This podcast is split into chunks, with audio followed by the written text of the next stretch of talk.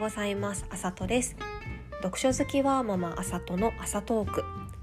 この番組では読書好きなワーキングマザーのあさとから日々忙しいけれども自分自身も成長したい。新しく学びを得たいワーキングマザーやワーキングファザーの方に学びのお手伝いができたらと思いお届けする番組です。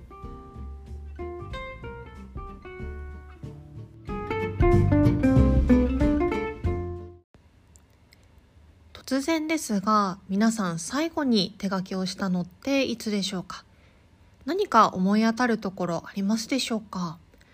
私は勤めているのが IT 企業ということもあって仕事ではキーボードを使って文字をタイピングして手書きの文字を書くっていう機会はほとんどないんですけれどもそもそも紙の手帳が大好きでよく日記を書いています。あと子どもの保育園が手書きの連絡帳なので毎日何かしらは手書きをしているなという感じです。なので私はどちらかというと手書きの頻度が多いタイプかなと思っているんですけれどもその書くっていうこと自体がそもそも結構好きです。まそんな中でふと星渉さんの「心が強い人の人生は思い通り神メンタル」という本を読んでいた時に手書きって脳科学的にもいいことなんだなと思う話があったので思わず今日のテーマにして話したいなと思ってしまいました。普段あまり手書きをする機会がないよという方も多いとは思うんですけれどもよかったら今日は手書きとキーボードでタイプするっていうそんなシーンの使い分けを一緒に考えられたらと思います。そもそもですねこの「神メンタル」っていう本のタイトルがすごいタイトルだなと思ったんですけれどもこの本を書かれた星渉さんは脳科学とか心理学の知識をビジネスに生かすという視点で本を書いたり起業家の方の支援をされていてこの本は自分の人生を思い通りに生きるにはというテーマで目標設定の仕方とか考え方を紹介されていました。ではここから早速あの本の中身で私がぜひ今日話したいなと思った部分に入っていければと思うんですけれども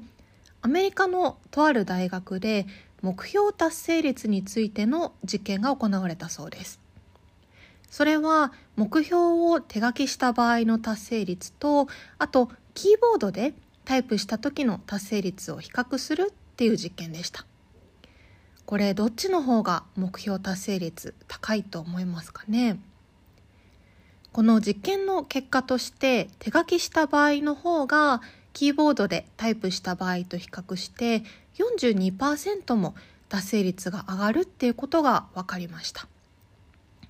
じゃあ手書きの方が目標達成率が高いっていうのはなぜかというと手書きの時とキーボードでタイプした時の必要な指の動きに違いがあるからだそうなんですね。文字をキーボードでタイプする時に必要な指の動きっていうのは8種類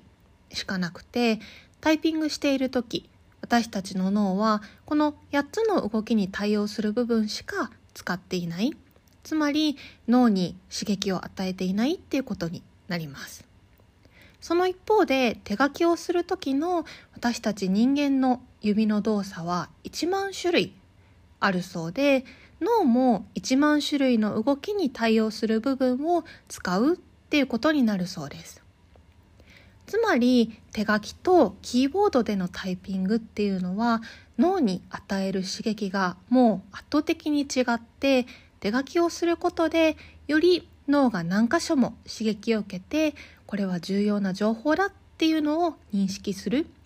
これが目標達成率に大きく影響しているそうなんです。手書きの方が文字をキーボードにタイプする時も脳への刺激が圧倒的に違うっていう話を聞いてああこの、まあ、個人的な話なんですけど私がこう手書きが好きっていうのは何かしら無意識にこの手書きの効果とか恩恵を受けていたのかなと思ってちょっと思わず今日は話したくなってしまいました。ここまでの話をこう普段の生活にもう少し置き換えて考えてみるとこの実験にも出ていたような目標設定をするっていうシーンって年に数回とか、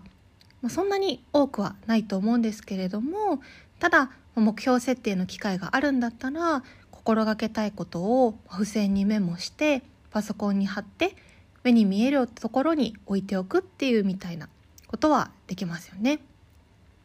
あと普段メモを取る時にもうまく使い分けができるなと思いまして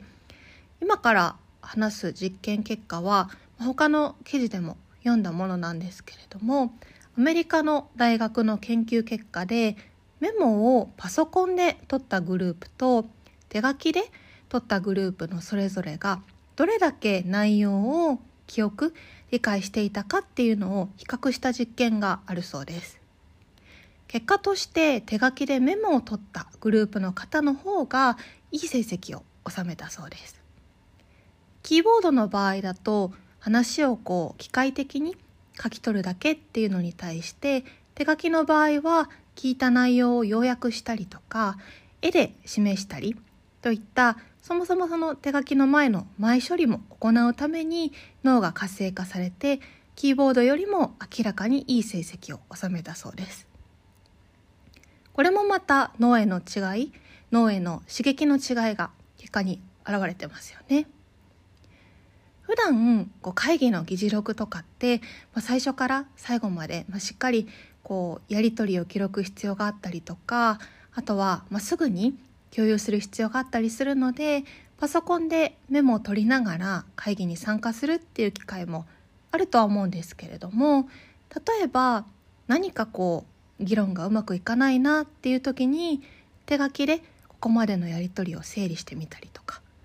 あとは話を聞きながら考えを深めたいなっていう時に手書きを使ってみたりとかその時その時の状況によってキーボードでのタイピングと手書きをうまく使い分けることができそうだなと思います。あと子育ての話で言うとあの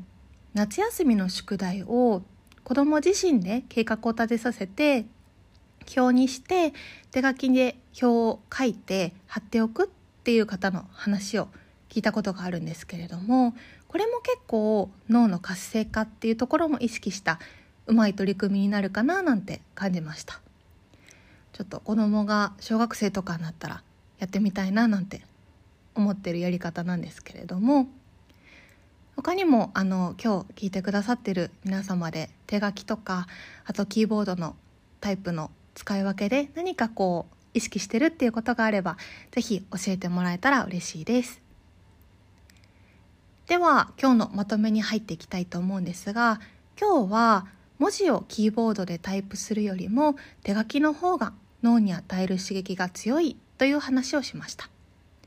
その理由としては文字をキーボードでタイプする時に必要になる指の動きは8種類である一方でこの手書きをする時の私たちの指の動作っていうのは1万種類あるということで脳も1万種類の動きに対応する部分を使うからです。では今日もいい一日にしていきましょう。ありがとうございました。